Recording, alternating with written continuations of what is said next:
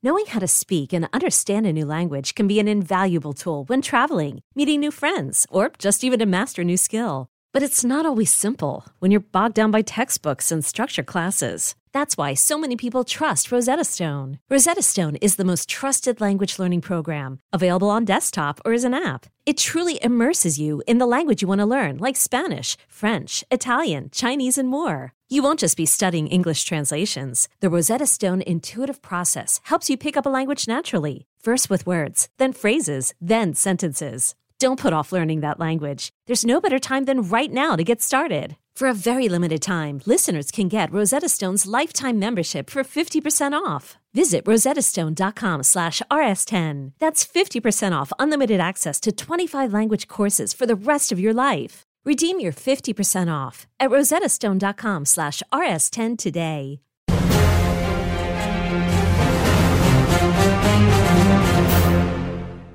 Phase Zero bonus episode number eight starts right now. Welcome to the show. It's the Morbius episode, and we're talking full spoilers. If you're watching us on video, that means you're on the new Phase Zero YouTube channel, the only place you could find this. If you're listening to us in podcast form, thank you very much. We love you for it. And also, the Phase Zero community on Twitter is thriving, seeing lots of different ways to say hello in MCU GIF form wow, we are all nerds, and it's uh, it's really something to be admired. Uh, I love it though. I love our community. I'm your host Brandon Davis, joined today by Jamie Jirak. Good morning. We got Aaron Perrine. What's up, guys? And welcome to the show, the only other comicbook.com employee who saw Morbius and was willing to talk about it, Spencer Perry. I, I wish we were here under better circumstances. well, thank you, Spencer, for coming to the show. For you wrote, did you write the review? Did Kofi write the yeah, review? I did. Oh yeah, you wrote the yeah. So uh, oh, that's right, because we had the meeting on Wednesday, and I was like, Spencer, I, I need you because Jenna, our regular host here, Jenna is seeing it on Saturday. Couldn't convince her to see it twice. see it early on Thursday. Uh, and Spencer, I'm very excited. You can read Spencer's words about Morbius on comicbook.com slash Marvel. He wrote the official review. We're going to go around the horn with reactions to the movie, and that's where we start. Just a reminder, this is full spoilers. I have a feeling a lot of people are going to be listening to this show just to not go to the movies. So we are talking full spoilers, but uh, I will share my reaction. Uh, Spencer, sorry, but Nick put you at the top of the screen, which means you have to go first. Oh, that's what fine. What do you think of Morbius? Um, it's terrible. I don't know. There's no other way. To, you can't sugarcoat it. Like the whole time watching the movie, I was sitting there in my mind being like, all right, when I leave, I'm going to tell the, the studio rep, I'm not going to sugarcoat it. This is terrible. And luckily, not only did he agree, the security guards at the screening agreed. And that's how you know a movie is bad when the security guards at the screening are like, wow, that was bad. Yeah, J- Jamie, Jamie, cook me. Oh yeah, well you know it's funny because it's not good. Um, it is not a good movie. But I I would say it, it's so funny. I'm gonna say this and people are gonna be like Jamie liked Morbius, which let's just be clear, I did not like Morbius. But I would not put it in my comic book uh, movie bottom five. Um, and and I didn't hate it more than Let There Be Carnage. Um, but uh, I mean yeah, it's just the script, the story, there's just not anything going on. There, it's just, but I will say, had this movie come out in 2002 in the era of Queen of the Damned and Underworld, 12 year old Jamie would have ate it up. Yes, I Uh, agree it- with that. It, it- was one yeah. Evanescence song away from that era. yes. Yeah. Did you, sorry, I I had to inject my Evanescence joke that I've been telling all my friends in person. Had to get to say it on the show. We love it. We love a good Evanescence reference. Uh, Aaron, It's funny that you should bring up Underworld because that's exactly what Ariel said as we were driving home. She's like, that's exactly, she's like, this is like FX, USA, 4 p.m., leading into NBA games when I was in college. And that's what we used to do. But I, the genre has progressed so far since then that it's like, wow, okay, well, that was something. I mean, it's not like, like, I think it reminds me of when like I read all the reviews for Batman v Superman Dawn of Justice and I like steeled myself. I think I bought like a 48 ounce beer to roll in to Dawn of Justice to like prepare myself. And then it was only like, oh, I didn't really like that. It wasn't like the worst movie I ever seen. It was like people are talking about like it was the room. And it's not that. The room You know is what I mean? marginally entertaining. yeah, Yeah, Well, exactly. Yeah, I mean, I'm, I'm in that boat. Like, I don't think Morbius was good. There are parts of it that I kind of enjoyed. I don't think it's the worst movie. Like, it's getting dunked on, it's getting mocked and insulted on Twitter and in reviews. I don't think it's good, but I also don't think it's the worst movie I've ever seen by any stretch. Like, I think it's like just below mid. Like, it's better than Venom Let There Be Carnage. I don't care what anybody says. I know people like those Venom movies. I'm not a fan of them, even less so Let There Be Carnage like after those movies have now aged in my mind like they're milk and I they're not they're, they're sitting out in the sun to me. I don't they I just can't enjoy those films and I just think Morbius is better than Let There Be Carnage. So I am I, I think it was the most misleading marketing campaign ever, which is so strange and we're going to talk about that. Uh I, I just can't that that to me is so strange and that feels like maybe once upon a time the marketing campaign was accurate and we might have a Snyder cut ordeal here it's in some fashion where the movie changed so much and it became a pile of uh, blood bags. But uh, ultimately, I think the movie's forgettable. I don't think it's offensively bad, but I think people are just dunking on it because it's a big movie that you can get retweets for, uh, hating, and that's fine. But uh, it, it like it's just not good. It's just like I never want to see it again unless it's like literally for research purposes. Like that's the only reason I would watch it again is to go find Easter eggs or figure out what's coming. Uh, but yeah, um, we are going to go around here and make everybody do this, myself included we all have to say one nice thing about Morbius. All right, and Jamie, you know the drill. You're at the top. Tell us, tell us one thing you liked about Morbius. You can list more than one if you have more than one. Yeah, yeah. We all gotta say it. something nice. Um, while uh, I wouldn't, I, I don't necessarily think I uh, this is a praise of Jared Leto's performance, but as someone who like deeply hates his Joker and who deeply disliked House of Gucci, it is the least offensive I have found Jared Leto in a long time. I feel like he kind of was born to play a sickly vampire. Uh, so I I did not I was not like I did not spend this movie like I spent his last couple movies wanting to rip my hair out watching his performance. So my nice thing about this movie is that I I don't think Jared Leto was poorly cast. Uh, yeah, that's. I, is I, that nice? I agree with you, and I think that's that's that is that is sentiment. That, uh, Spencer, say something nice about Morbius. The movie wastes no time making him a vampire. Like there, there is a version of this movie that could have existed where it takes 80 minutes for him to become a vampire, and he's a vampire within 30 minutes. But if that was a Disney Plus show, Sure, yeah. but that leads to one of the funniest things about the movie to me, which is they make this whole big deal about have to they have to go out into international waters because the experiment is illegal, and it's just him and his associate, and then there's four four or five, six guys on the ship, and when, when they start the experiment, one of them comes down and he brings a gun with him for no reason. There's uh-huh. no reason for any of these men to have. No, guns. we're saying something nice, Spencer. We're saying something nice. I'm just saying that that that struck me as so hilarious that there's a whole action scene that only exists because an action scene needs to happen because now he is a vampire. But that but that's another part of it is in that action scene he slashes a guy's throat and blood spatters on the camera lens, and I thought that was kind of funny. There you go. All right, look at that the Grinch's heart grew three times bigger. Spencer's like one of the nicest people in the world too. So if he's if he's ripping on a movie, I believe him.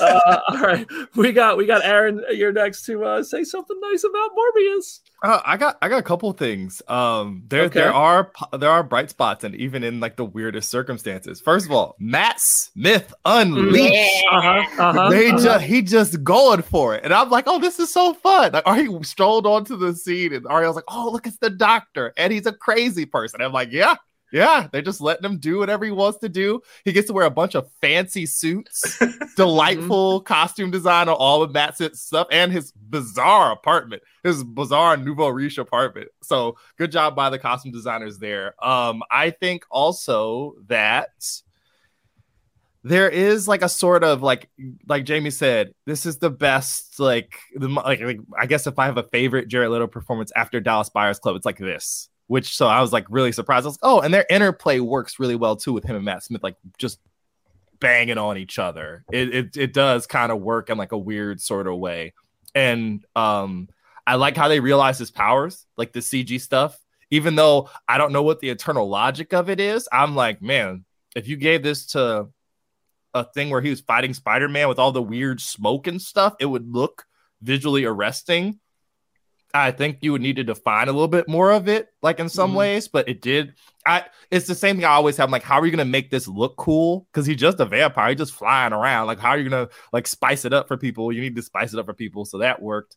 And then finally, Kevin Feige, whoever who is the actor that plays Tyrese's partner, Al Madrigal. Oh, yeah. Bring him, have him be an MCU, and just don't mention anything else. Like, just have him in there because he was really silly. He got a lot of laughs in our in our screening, so he can he can stay. He could be in the Man in the Chair series along with like you know like Kat Dennings and and like Wong and and Ned. He, he could be Yeah, there. He would stick around. Wong, when when stuff gets crazy, Wong's just like, "Y'all crazy, I'm out." Every single time. Uh, all right, I I wanted to point out. I thought that there there was a sequence in this film that was like uh, the hallway scene where the lights kept changing, Mm. and it Oh, was very horror vibe-ish. And Moon Knight's first episode actually did the same thing, the same filmmaking trick, uh, where every time this monster gets closer, the light changes because it was a light sensor in Morbius and Moon Knight. It was just a faulty hallway because Khonshu was closing in. But I thought that was a really cool sequence. I think Daniel Espinosa was not the problem. He directed this film. I think he came up like with the coolest visual way to tell a Morbius story. I think this story was just a mess. Like I just think the story was old. Like it just was so simple. All right, two friends, one goes good, one goes bad, and it, and it just gets messy from there. All of a sudden, he's controlling all the bats. It is completely undefined what these powers are. And, and like the sequence of him learning his powers and the ones that we can get like a grip on the like the parameters of how they work and how far they go. That was cool. But then all of a sudden, he's being swept off a rooftop by the wind, and he can stop himself. I don't know. It was uh, the whole. It was all just kind of mess. But yeah, I like the horror vibes. I like the action sequences, and I think the performances were good. I thought Adria Arjona did a good job as Martine Bancroft. I thought Matt Smith did an excellent job as Milo slash Lucius, which felt like Lucius was added in the same way the name Victor was added into Fantastic Four because they realized we need to name this guy after a Marvel character, but call him Milo for the rest of the film. Um, The Milo then- thing was really weird. Like the fact that he's like, "We're gonna, I'm gonna start nicknaming you after all the dead kids who came before you," and then it stuck, and everyone called him Milo, including the doctor and himself. And, and I, No, I that think- is that a comic Tinfoil that did hat- not sit No, that's not a comics thing. To me, the comics thing is my. This is tinfoil hat. This isn't like insider info. I always feel like I have to clarify that when I drop a theory like this. But I truly believe they filmed a movie calling Matt Smith's character Milo, and then somebody, whether it was Avi Arad or a Sony executive or somebody, was just like, "You got to name him after the comics." And so they found a way to add those flashback sequences and name him Milo after the first kid who died next to Michael Morbius. And but the, his name was actually Lucius, who is Hunger, who follows kind of the story that we saw from this Milo in the comics. Hunger gets more powerful by drinking more blood and consuming more power. He gets more power, but like Hunger actually get like gets his power from like energy. Like he tries to blow up a like a power generator, and Like all the Colin Robinson? He, I, I don't know.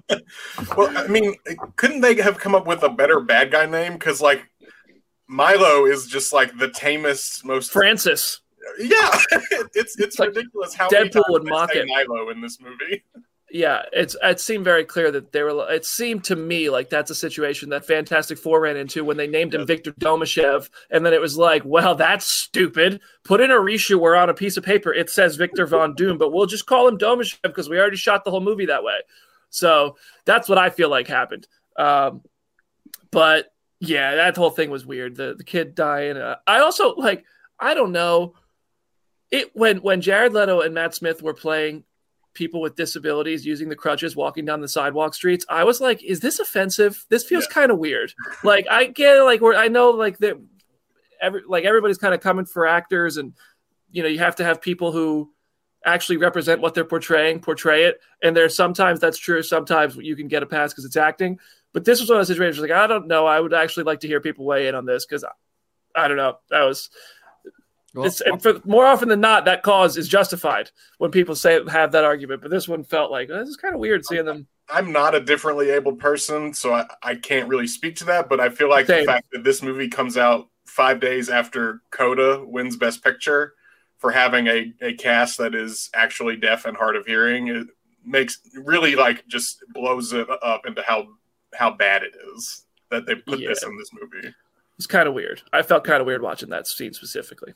Wa- watching this with a doctor Ari just said that they all looked like they were like on walkers instead of like actually the prosthesis that they were using to get around, which it was kind of strange. And then, of course, after you say that to me, now I'm watching the entire thing, watching how they're walking it. It just takes you out of it too, you know. Like Yeah. when, he, when when it started to like come back, and he's like doing the whole the Dave Chappelle inside the actor studio thing where his legs are linguini, like like Rick James or something. Like I'm just like, what is going on? This is very strange. Why is this happening? It was strange, but uh, those are yeah. That's I mean, there's certainly a lot to pick at in this film. Uh, we all said something nice, so now the gloves are off. Whatever. Um, I, Take a do, I also every establishing shot of the city in this movie. Good lord, Yeah. how many Yeah. like just random shots of buildings are there in this movie? But hey, Horizon Labs, that's a Marvel Comics reference. That's what it feels like. It's I do feel like a lot of the Sony movies are just like if we make references to Marvel Comics, people will enjoy it. And I don't know, people enjoy the Venom movies. They make a bunch of money, so they got a sequel. Morbius has made money on Thursday night. I think it's going to make big money this weekend, but I don't know. Week two might be a difference, so we'll see. How were uh, your But- theaters? Because mine was not. Mine was like I would say twenty percent full. It was not packed. I mean, I saw it at a preview screening, but I Yeah. think there were you hmm. know a press screening, so I think there were only ten people. Oh, But uh, you know, even then, it was it was like there were crickets in the theater because no one was reacting to anything. it was a nice throwback to a different era of cinema going because everybody felt like they could just say whatever they wanted during this thing. like there were multiple moments where stuff wasn't funny, but we laughed at it, or people were like, "No, what?" Like I heard a guy go, "What? No!" in the background, four rows behind me, and I was like, "Man, we are back in 2005. I don't know how this happened. This is great." Yeah, Um, it felt like the it felt like Ang Lee's Hulk in a lot of ways, like that Oh, sort of origin. Don't besmirch that movie by comparing it to this. Come on, yeah. you cannot like when I- Hulk is better. when I was in fourth grade, I loved Ang Lee's Hulk. Okay, so if this came out You should out rewatch it. It's still really good. I just revisited it and I didn't hate it. at 20 years from now, nobody's going to hate Morbius. Because no one will remember it came out. I want to go back to Spencer's collection point. Morbius coming up. Spencer pointed out that uh, like the guys on the ship had guns, and I want to point out that every single person who died in this movie that wasn't a cop, which in like today's film culture, I feel like cops are just like they're expendable, whatever. But also, like the, the, the guys who came down, the, the guys who were like the anti-pirate security guards, I guess, they had to come in and make like a snarky, misogynistic comment because they were about to die the guys who came out of the club had to make snarky dickhead comments because they were about to die. So you had to make us not like every single person who was randomly about to be killed by a vampire in the most cliche type of ways, which, whatever. I guess you can't just have Matt Smith as Milo just eating people like completely randomly. They have to at least be a dick. But it was, I don't know. I thought that the tropes in this film were so cliche. Well, it's just one of the many lazy elements of storytelling that the movie exhibits, which is like, you know, like you said, everyone that dies has to be bad, but it's like, all right, but he's already the bad guy. So shouldn't he be killing nice people? Well, he He did. The nurse. one. The nurse. Yeah. Killed the nurse. Yeah. That's She had true. two kids. Yeah. But then by the She's a end, he's just mother. killing other bad people, and and they don't Yeah. add anything. And you know, it's Maybe he was sucking up bad energy and getting worse himself. Maybe so. And it's and it's actually genius writing. uh, okay, we got to talk about the trailer differences. Obviously, in the trailers, we see Jared Leto in a jailbreak scene with Tobey Maguire Spider Man, I believe, as it appeared in the PlayStation 4 game on a wall, plastered with murderer across it. Not in the movie. Vulture seemed to be part of the jailbreak. There is a scene with Adrian Toomes and Michael Keaton and Michael Keaton in his prison jumpsuit. Uh, not in the movie. And there's just also other shots from the trailers that are not, and that's not uncommon. But they knew that putting Spider-Man in a trailer or putting Adrian Toomes, which is an MCU tie, the biggest movie franchise in the world, in the trailer, is a marketing tool that puts butts in seats. And they were not in the film. I don't know if they were ever in the film. It would seem that they were, and that the changes took them out. I just got off the phone with Daniel Espinosa right before we recorded this, and I asked him, like, what happened with those? And he said, uh, you know, when you make a movie, I'm paraphrasing because I don't have the exact quote yet. I got to transcribe it. But he said uh, something along the lines of, like, you know, when you make a movie like this, everything I thought should be in the film was in the film. And it's I don't know. It's just like, well, he said he said I don't make the trailers. There are other people who make trailers. So it seems maybe Sony marketing just said, "We own Spider-Man. Throw him in the trailer. Make a Mysterio reference by calling him a murderer." It's a separate universe, but whatever. It'll put butts in seats, and they'll realize that after they see it. Like that just feels so misleading and wrong to me. It's one thing to have Hulk in Wakanda in the Infinity War trailer, but Hulk was in the movie. Like that was an act. I don't know. They feel different. I'm I saw this movie for Michael Keaton. That's I was here for Michael Keaton, and uh, I'm so I asked Spencer. I I messaged Spencer yesterday. I was like, "Can you just like let me know how much Keats I can expect?" And when he told me he was only in the credit scene, I was like, "Oh no!" I convinced Tony to go with me because Tony and I have watched at least one Michael Keaton movie every month since we started dating. So like, "March 31st, we got to get a Keaton." And uh, and then Spencer told me, and I was like oh no. And I, I literally told tony and i have a picture of, of the moment i told him and he just looks utterly devastated. That it's only the credit scene. It's so upsetting. How are you going to put the man in the trailer and then he's the credit scene? Well not yeah. only that but they they I, I went back and rewatched what they dubbed morbius final trailer which was released about five weeks ago. Sure. And it is full of stuff that is not in the movie at all not only just Keaton stuff, but like stuff of him, you know, of Leto in character that is, is just it's not in the movie. I want to know what happened to this. I just want to know. It seems like a like we were sort of alluding to before a Fantastic Four 2015, a New Mutants situation of they had this movie, they realized it stunk. Maybe COVID hit and they couldn't do a lot of reshoots, and so they just had to put out what they had. I, I, actually I asked Espinosa as well. I said, "Was there ever going to be a Spider-Man in this movie?" And he told me they started making this while it while they didn't know if there was going to be another Spider-Man when Marvel and Disney and and uh, Sony were not were on like fallout terms. So that's when they started this movie. I personally think that this was going to be one of those MCU adjacent. We're not saying it's not the MCU, even if Disney doesn't embrace it. We're just acting like it is because we can legally do that kind of technically and only reference our own characters. And then the deal got reworked, and Spider Man No Way Home was a massive success. And they got confidence in building their own universe and reworked the MCU adjacent stuff to just say, okay, this is outright our universe. And let's cut all the other stuff. Like it feels like we cut the jailbreak scene, reshot something with Michael Keaton for the post credits, and this is where we landed, which and added the Milo stuff too. Uh, does that, and that's all tinfoil hat. I don't know. I think maybe one day we'll find out. like, yeah, yeah, I always have to put the disclaimer because, like, I know I, we could that could end up a story somewhere or tweet somewhere if we say it. And I appreciate that everybody trusts me. That's why I want to clarify. We're just but, adding yeah. stuff to BD's conspiracy board of other weird Marvel mysteries. This is a very small corner of it, but it belongs over there too. Because it does absolutely feel like there were at least two different versions of this script, maybe three like there's a lot of change that goes along with it. I know you just got done or you're filming that whole thing about how the post credit scenes function and how that just absolutely function. is like what oh okay. Spencer. Let's talk about the post credit scenes. Okay. They don't make any sense. No. They don't make any sense. So I just filmed a video on this. It's going to be on the Phase Zero YouTube channel shortly after this video is published, where I go into it in short detail. This is where we're going to go into it in long detail. This doesn't make sense. Spider Man No Way Home had characters from other universes come to the MCU if they knew that Peter Parker was Spider Man. Okay, we'll go with that. That's the rules that you're establishing here.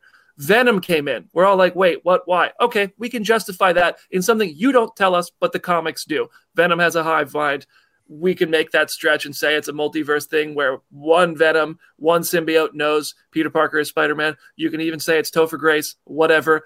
And that's why he came to the MCU. Spider Man No Way Home happens. Doctor Strange casts a spell that makes everyone forget that Peter Parker is Spider Man. And everyone from the other universes goes back to their universes. So all the villains are gone. Venom goes back. Doc Ock goes back. Electro goes back. Tobey and Andrew go back to their universes. Why does Adrian Toomes leave the Marvel Cinematic Universe? Does Happy Hogan leave the Marvel Cinematic Universe? Doctor Strange, Peter Quill, Mantis, Drax, everyone who ever met Peter Parker and knew that he was Spider Man? Do we have another Thanos snap situation where people are just disappearing from the universe and they're like, that's like now in the MCU, you can only presume, and I don't think we'll ever see this because it's best if they just don't address it. Does somebody just walk into the jail cell and see that he's gone and like figure like Adrian Toomes is missing? It doesn't make sense for him to go there. Even less sense is that he has a vulture suit. Daniel Espinosa said in the Twitter thread on Cinema Blend that it's a different vulture suit because he can't, because that vulture suit is made of Chitauri tech, which didn't happen. The Battle of New York that provided the Chitauri tech did not happen in this other universe. So somehow Adrian Toomes got out of prison, or he got out of prison because he's not a criminal in this universe. And then he had the friends to make a new vulture suit immediately and meet up with Morbius and seemingly form a Sinister Six. Does this does this can anybody make this make sense? was lit jamie you're the homecoming person here Mhm. uh is was liz she was a senior right she wasn't from some other school she was just she was just in the mcu the entire time like they had known her or whatever Well, they moved to Oklahoma. they moved to oklahoma The the I, at the or end. something. Yeah, or like Oregon or an O state. Uh, the mom and the because uh, he didn't want them there for the trial, so they left. So uh, what? So I it's unclear if like she was snapped or anything because uh, it wasn't that she graduated; it's that she moved. oregon is in the sony universe Any O state. You know. I mean, That's- like, is is Adrian originally from a different universe? Is that like how they're set? That's doing the only now? way it can make That's- sense, but that would be stupid. oregon is in the sony universe He was just like a normal Joe trying to like like it's you know it's Yeah. like ah my brain hurts. They just they just did Keith so dirty. Yeah. They finally found a way to do something that makes less sense than the eight years later later title card at the Oh, start, start of boy. Spider-Man: Homecoming. oh, man oh no oh no That man, like, what a dumb mistake to make. But also, isn't this the, the like third time that Sony has tried to do a post credit scene that implied the Sinister Six was on the way? Because like even though Amazing Spider-Man Two is is a separate franchise in its own universe, they they ended that movie with a Sinister Six tease. They ended Homecoming with a Sinister Six tease, and now they're ending Morbius with a Sinister Six tease. You're talking about mm-hmm. three different universes where Sony wants to do the Sinister Six, and they have never been able to do it, and it's not going to happen. I'll put it, you know, clip it right now. It's not going to happen. Somebody I, will I mean, well, that's the thing is that Jared Leto's doing all these interviews and talking about Tom Holland, and they have to have a crossover with Tom Holland. And to me, it's like very obvious this is not setting up a crossover with Tom Holland. It's probably Andrew Garfield, which is the only possible saving grace here. Not that the Amazing Spider-Man movies are good, but Andrew Garfield is great. Get a filmmaker and a script and let them actually make their movie. Don't cut it up or cut fake trailers or change it because you because all these things change. I the only way that this ever makes any sense is if you set up a Sinister Six movie with Andrew Garfield and Adrian Toomes could presumably believe that Andrew Garfield is Peter Parker because he doesn't remember Peter Parker. So you could get away with that. It's the only thing that makes sense, and I think that that's what it's leading to. But it's so strange. Every interview with comic book, with Screen Rant, with uh, like everybody I've seen, Jared Leto says, "I want to fight Tom Holland as Morbius," and that seems like a talking point answer that they gave him. Just say Tom Holland. Just say Tom Holland. It might be true, obviously, that he might be he might genuinely want to cross over with Tom Holland. I, hell, if I was Jared Leto, I'd be down for either of them, to be honest. And give me any of the three. It's a money making movie right there. But it doesn't seem like this is setting up a Tom Holland Sinister Six movie, unless Sony's pulling Tom Holland out of the MCU. But I don't think Tom Holland wants to do that because when they had the split that Espinosa referenced, Tom was on the phone with Disney saying, like, I want to do this. Like, please make this work. I don't want to go. I don't feel so good. Yeah, I don't want to go. Who who who want to go from the MCU to Sony? I feel like they tricked Keats. They're, they're like, this man's seventy. He's not paying attention to these how bad Wow. these Sony movies are. Let's just sneak him over. And Keats was like, okay, I'm also coming back as Batman. So it's like I'm just gonna have my fun, good time and get paid. Uh, because I'm a sexy seventy year old and I can do what I want. And that he does look really good for like, but that's not, that's not the point. Um. I just, I really genuinely feel like my man's was tricked. I jamie with the elder abuse open dear god That's the only saving grace, right, for these post credit scenes is that like at least Michael got paid. Michael, Yeah. Yeah. not Michael Morbius, you know. yeah, yeah, yeah. I don't know. It just doesn't. And the reshoot, like they're the credit scenes just feel like the obvious reshoot. Like that scene in the desert felt like a Porsche commercial. oh, for sure, yeah. And also, Leto clearly wasn't talking to anyone in when he like I don't I don't remember what his line is except for he's like, "Oh, that sounds interesting," or "Count me Yeah. in," or whatever. But it's like he's clearly not even looking at a person when he says this line. It, it's Yeah. you know, for someone that's won an Academy Award, he he's he's he's not good at acting in this movie, especially in the post credit scene. I mean, it just feels like they threw that together, and then also obviously Vulture was CGI'd, and Michael Keaton was never on set for that. Yeah. Like the ADR and that just felt like rushed. I don't know. It just felt like I don't know. I, I you, you have a standard, you have an expectation for these things, and then it just seems like some of this movie was just cobbled together, and it had so long to do it, but it feels like at the last minute they made so many changes. And it suffered for it. And I hate saying that because I know people work hard on these things. Like, I'm not friends with Jared Leto. I'm not friends with the director, Daniel Espinosa, but they're people who take pride in this and have to wake up and read the reviews and read what people are saying about it. As somebody with like a minuscule little percentage of the followers that they have, it sucked reading people being dicks about you. So I Yeah. can't imagine when it's professional people and colleagues and millions of people just being rude or being mean. Like, but they have to be honest. So it's like, it, I don't root for these things to be bad. Y'all know I was rooting for this movie. Phase Zero audience has seen me week in and week out say these trailers are dope. I believe this movie could be good, and now I'm wrong. Well, you you kept being like, "We're gonna drag you." It's like I wanted you to be right too, because I agree. I, I don't. I didn't want this movie to be bad. I just knew. I just knew in my heart of hearts it was going to be. So I did not have your optimism. Uh, but uh, I, but I respect it. I'm not gonna sit here and be like. "Ugh, You're an idiot because that's you're just, you're just That's- a, a positive dude who was hoping for the best, and I respect that. That's what the audience wants. The audience wants to see you cook my ass. I, I don't have it in me because I, I cause, because like your minuscule fraction of Jared Leto's followers, I have minuscule followers of, of BD, and I get and I sometimes get it, and it's and I don't like it. I don't like when people are mean to me. Who Yeah. does? It's, Um, it's true. Yeah, exactly. I agree. Can I ask Um, you guys like a, a philosophical question because we Yeah. talked about this before with with respect to the Sony and how they're building all this stuff.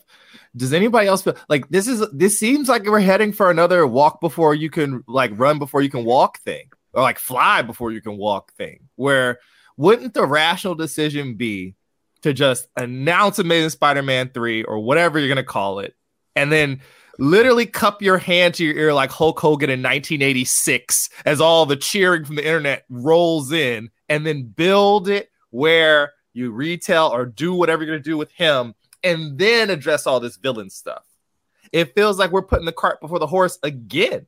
It seems like we're Mhm. doing the exact same thing. Like, did we just fall into a, a time portal ourselves? Did we get Well, thrown this- back to our universes through the Yeah. of cop call? Shoot. It feels a lot like what happened to Zack Snyder's movies, and I like Zack Snyder's DC movies. I like Man of Steel. I like Batman vs Superman Ultimate Edition. I really, really like Zack Snyder's Justice League. Say what you will about it. I know controversial take here, but I really like those films. And it seems he was making the movies he wanted to make, and he was the central person over there.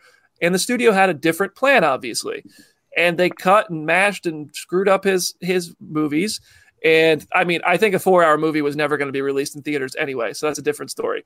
But I do think that that seems to be the case. What has happened with Morbius, I feel like it may have happened with Venom. Let there be carnage, and here we are in the situation where you're not building towards one thing because you have a bunch of cooks in the kitchen, and maybe Avi Arad is heavily involved with all of these, but it doesn't seem everything kind of streamlines and gets approved by one person the same way Marvel has kind of Kevin Feige oversee everything, at least to keep everything consistent. Whether you love the MCU or you hate it, you can't argue that they have established a hell of a continuity and earned their place to like do Thanos, to do Kang the Conqueror, and all this stuff that is consistent. And this just isn't doing that. Well, I think uh, putting the cart before the horse is basically their motto over at Sony for when they're building these franchises. Because you know, look, I'm a big Dark Tower reader, and Oh they pulled the same shtick with the Dark Tower movie that they did that they, they did here with Morbius. The, this connectivity to the other Spider-Man movies, this sort of promise of like, all right, you got this one, but like we're the next one is going to be the really good one, and then and then there's not a next one because this one was so bad. You know, I feel like we don't Yeah. talk enough about the fact that, um, like when we're like, we want the Ayer cut, we want the Morbius cut, whatever. That the Justice League is such a unique, different thing because Snyder left the film because his daughter passed. Like, I, I feel like no one else he he deserved that chance to get his his version because something tragic happened and he had to leave the production. That is not the case for the rest of these movies where people are calling for a new version, a different version. And I, I think that like the internet has collectively forgotten that, that that's the case here. Yeah, that's a good point. Uh, but yeah, no, I, I it does like I don't know where to even go with this from here. Like it's just it seems we have talked about this to the the senselessness I, of the post credit scenes, the senselessness of the universe. Are y'all worried about Kraven? Because I'm starting yes. to get a little worried about Kraven. Little, I, little worried. I'm not even registered that movie in my brain as a thing. I like a teeny I, tiny Easter egg. Did you spot it? There was the Russian gentleman reference. Well, no, that's not what I saw. I saw someone was reading a newspaper, and at the top of the newspaper it said "The Chameleon's Big Escape," and it had a uh, photo yeah. of the jail. Mm. So yeah, Black Cat was in the, the corner thing too, is, right? is like, will that even play into Morbius at all, or is that just them being like, we own Chameleon, put Chameleon on some of the production design somewhere? I mean, that's what I think happens. I don't think they. Sure. I think that like, I mean, here's the thing: we give Marvel Studios a lot of credit when Iron Man 2 said like Project Exodus, Pegasus, and Goliath. They didn't know Pegasus was going to tie into Captain Marvel. They didn't right. know they were going to get to Bill Foster with Goliath. They just threw some stuff in there, ended up working. And now I think a lot of people think you could just throw these kind of references and names out there and people are going to eat it up because you reference something from the comics. Now, like, I think the expectation is just higher. The bar is higher where people want – stuff that's going to pay off, and we just don't trust these are going to pay off. You don't need uh, Chameleon, Rhino, Kraven, yeah. uh, Black Cat, and all these characters referenced on Daily Bugle newspaper headlines in every scene of this film because we're just like, are we even going to get there?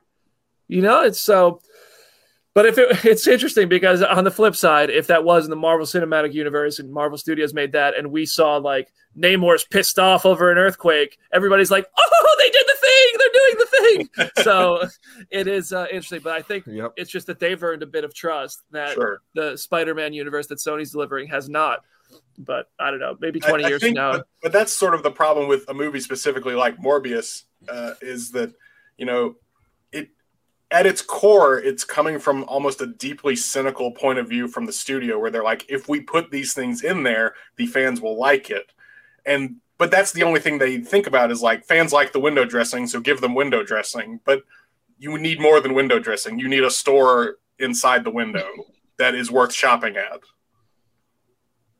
You got a business opportunity there, Spencer. Why don't you corner the market, get in early? Just windows. That's it. That's right. Yeah.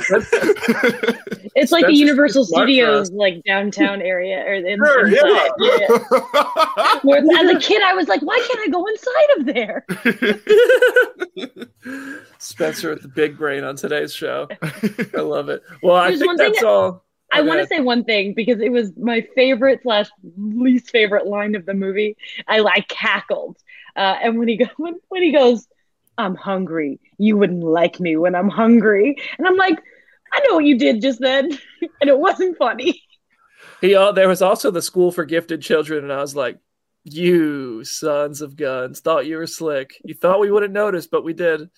Well, and then the bit when he's like, for some reason, he encounters a uh, counterfeiting ring, and somehow retrofits it into a lab. But before that, he's he says to somebody, "I am Venom," and it's like, why would he know that Venom says that to other people? That was improvised. Leto ad lib that. Yeah. No, why is and it, in was, the movie? Yeah, it was because they don't I, care. I, they don't care. Plain and simple. They. I just think that they, that they just don't care over there what makes sense. They just care what sells a few tickets. They're if they do a Sinister Six, it doesn't matter that it doesn't make sense. They're doing it. So this is just the the we care a little bit less universe. And I don't think that applies to Jared Leto or Daniel Espinosa or Andy Serkis or Tom Hardy. I think it's the bottom line the people who care about the bottom line dollars but I think that's probably the difference in Morbius and the Venom movies is that at least Tom Hardy is like performing. He's like even if you don't like it, he's like visually captivating mm-hmm. because he's doing something. He's he's doing something weird with his body. He's doing a weird voice. He's getting tater tots thrown at him by an alien. That's why I love the first but Venom. Jared Leto's not doing anything. He was drinking blood bags all day. He was What? drinking them like my nephew drinks apple squeezers. Somebody please tell me how much they spent on either electric blue Gatorade or electric blue Kool-Aid during the course of this movie and the set design production time. Please someone let me know. Because it can't taste good either. You probably feel like John Cena eating on empanadas. It probably stinks after a while. I personally didn't have a big problem with Jared Leto's performance. Like I thought it was fine. It didn't do anything that made it like memorable. There isn't this sense of like, oh, only Jared Leto could have done that. Wow. But Right. it isn't like, well, he sucked. This was bad. I'm just like, I'm indifferent. I'm not gonna remember it. I don't really care if I see Morbius again. If I do, Well, that's cool. I hope it's better. I, I, I, don't know. recommend having three drinks beforehand because that really Uh, boosted my experience. I'm I'm absolutely gonna do that. I had to sit in a movie theater completely by myself to watch this. I was like, can I at least bring my girlfriend? Like, it's just literally seeing a movie with anyone makes a movie better. And they were like, no, you're seeing it early, so you have to go by yourself. I was like, uh, Well, I, Well. I saw it in IMAX, and the one good thing was they played the Spider Verse two trailer before Oh, the movie, nice. so I got to see that in IMAX, and I was like, "This That's is cool. awesome." nice, amazing that those can be so good and come from the same studio. But this one just feels like it got chopped and screwed up by you know just a myriad of factors. And ultimately they decided we want to do the amazing spider-man 3 with andrew garfield and the sinister six and this is our way to do it. And that's what it feels like to me. It's obviously not confirmed yet but i think it's inevitable that they're trying to do that. Whether andrew garfield signs on i think he's smart to just be like well let me see the script first and let me see that that's what we're doing and i think that's what's happening as much as jared leto wants to say tom holland i don't see this being a tom holland movie as as a morbius sequel personally and that's that's that's all I got to say about that. I'd be surprised if you ever saw Jared Leto as Morbius again. Yeah, Wow. Wow. Wow. I think Spencer Yeah. might be right about that. Yeah, I could. s- Yeah, honestly, I can't. I can't say I think we will. The I just think it all hinges on Andrew Garfield at this point. To be completely honest with you, and if you're Andrew Garfield and you see this 15% review score, does do you You said do you do it? 15? It's at 15 right now. It is Aaron. not worse than cats. I I'm surprised it has two that. digits in its score. Well, that's the thing. Uh, it, I just I don't think this is like a, the worst movie. It's just very forgettable. Like it's just there's really so few things that are like particularly good or stand out that like it overall is not good. But I don't think it's the worst movie ever. So Is It's it just the not worst good. movie you've seen this Oh. year? Is it the worst movie I've seen this year? Hold on, let me check my list. Um, Because even as bad as the new Texas Yeah, Chainsaw is. is, I think it's worse than the new Texas Chainsaw. You I love think- horror movies, though. Yeah, You love horror I like movies. good though. yeah, Um, I don't know if it's much worse than the three five five. Ooh, there's like a call. considering there's like a considerable I gap love you, Sebastian for me. Stan. For for for Morbius and then the movie above it. I haven't seen the 355 yet, but Morbius is at the bottom of my list and like all the rest of them I would say were pretty good. It's it's below Uncharted, it's below Yeah. Yeah. It's not the you know I've watched worse movies this year. They just Sure. didn't come out this year. Like I watched uh, Hannibal Rising. That was pretty bad. Jamie. Oof. well, here we go. That's it. Morbius, we all loved it. It's uh it's a Yeah. movie. It has a beginning and an end. It does it. What if Uh. what if, I'm imagining like a different universe where instead of like leaning into the Spider-Man-ness, they just let him be like a vampire and had it be like a vampire movie from the similar era and then just stunt cast like other people and by other people I mean like very very skinny skinny white dudes with stringy hair to like be the other vampires in it it would be a much better thing. You stunt cast you just give Robert Pattinson all the money in the world. You give Timothée Chalamet all the money in the world and have them bicker amongst themselves and, and Flora rough ruffle shirts. And boom we're having a different discussion right now instead of trying to do all What you're describing is what we do in the shadows. And yeah yeah sure. absolutely What, what's wrong with that We'll just go watch that. it's on Hulu right now. Go watch that. Oh, that. wow. Please do. Well, Yeah. everybody, uh, please let us know your thoughts on Morbius. Drop them in the Phase Zero Twitter community. Hit us up on Twitter. Leave them in the YouTube comment section. Thank you so much for joining us. Uh, and if we saved you money on a ticket through this, you're welcome. Uh, Jamie, any parting words for today's show?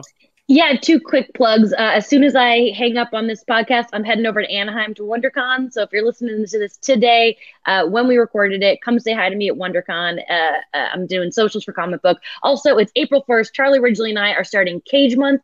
every day this month we are watching a different Nick Cage movie. Uh, today is Valley Girl. Join us on our, we started our own community. Uh, I'm going to plug it in the Phase Zero community so you can find it. We are doing two watch parties. Face Off on April 9th and Ghost Rider on April Oh. 16th on Twitter. So uh, keep an eye out. Enjoy uh, Nick Cage month. Uh, Unbearable Weight is upon us. I can't wait for everybody to see that movie. That's that might be my. I think it's my number two of the year so far. Spencer, Well, like, parting words. like Jamie said, it's April 1st, so everything we just said, April Fools. Morbius is actually the best picture front runner. Jared Leto is going to win both Academy Awards. No, I don't know. He's winning every Academy Award. He's going to win every category. It doesn't matter. it doesn't matter. Best uh, Uh, short, doc short, everything. Morbius, all of them. all of um i'm at some like corner on twitter this has been really delightful um i would say shout out to tyrese who we did not mention this entire time and probably What a waste of Tyrese. stoic stoic generic fbi agent uh imaginable but He just found out he's in the movie. oh man He's just the first like photos of him like in a like a, a misty forest set? Is that even Yeah. Not in the movie. Not in the movie. it's not in the. Oh, you watched the trailer? That's a different movie. They should play the trailer before the movie so that we can everything that's not in it. Oh, all Oh, I right. just want Well, to also say, uh, shout out to Spencer for uh, joining. yeah Well, thanks, Yes. guys. Thanks for having much love to Spencer. We're gonna have to get you back on the show. Thank you so much for uh, joining us, Jamie. Have a blast at WonderCon. Aaron, I don't know what you're doing this weekend. I hope it's fun. Whatever. I'm going to Jim Viscardi's birthday party tomorrow, so that's my weekend and WrestleMania. Hit me up if you want to talk more at Brandon Davis That's our show. Subscribe to the YouTube channel. Uh, bye.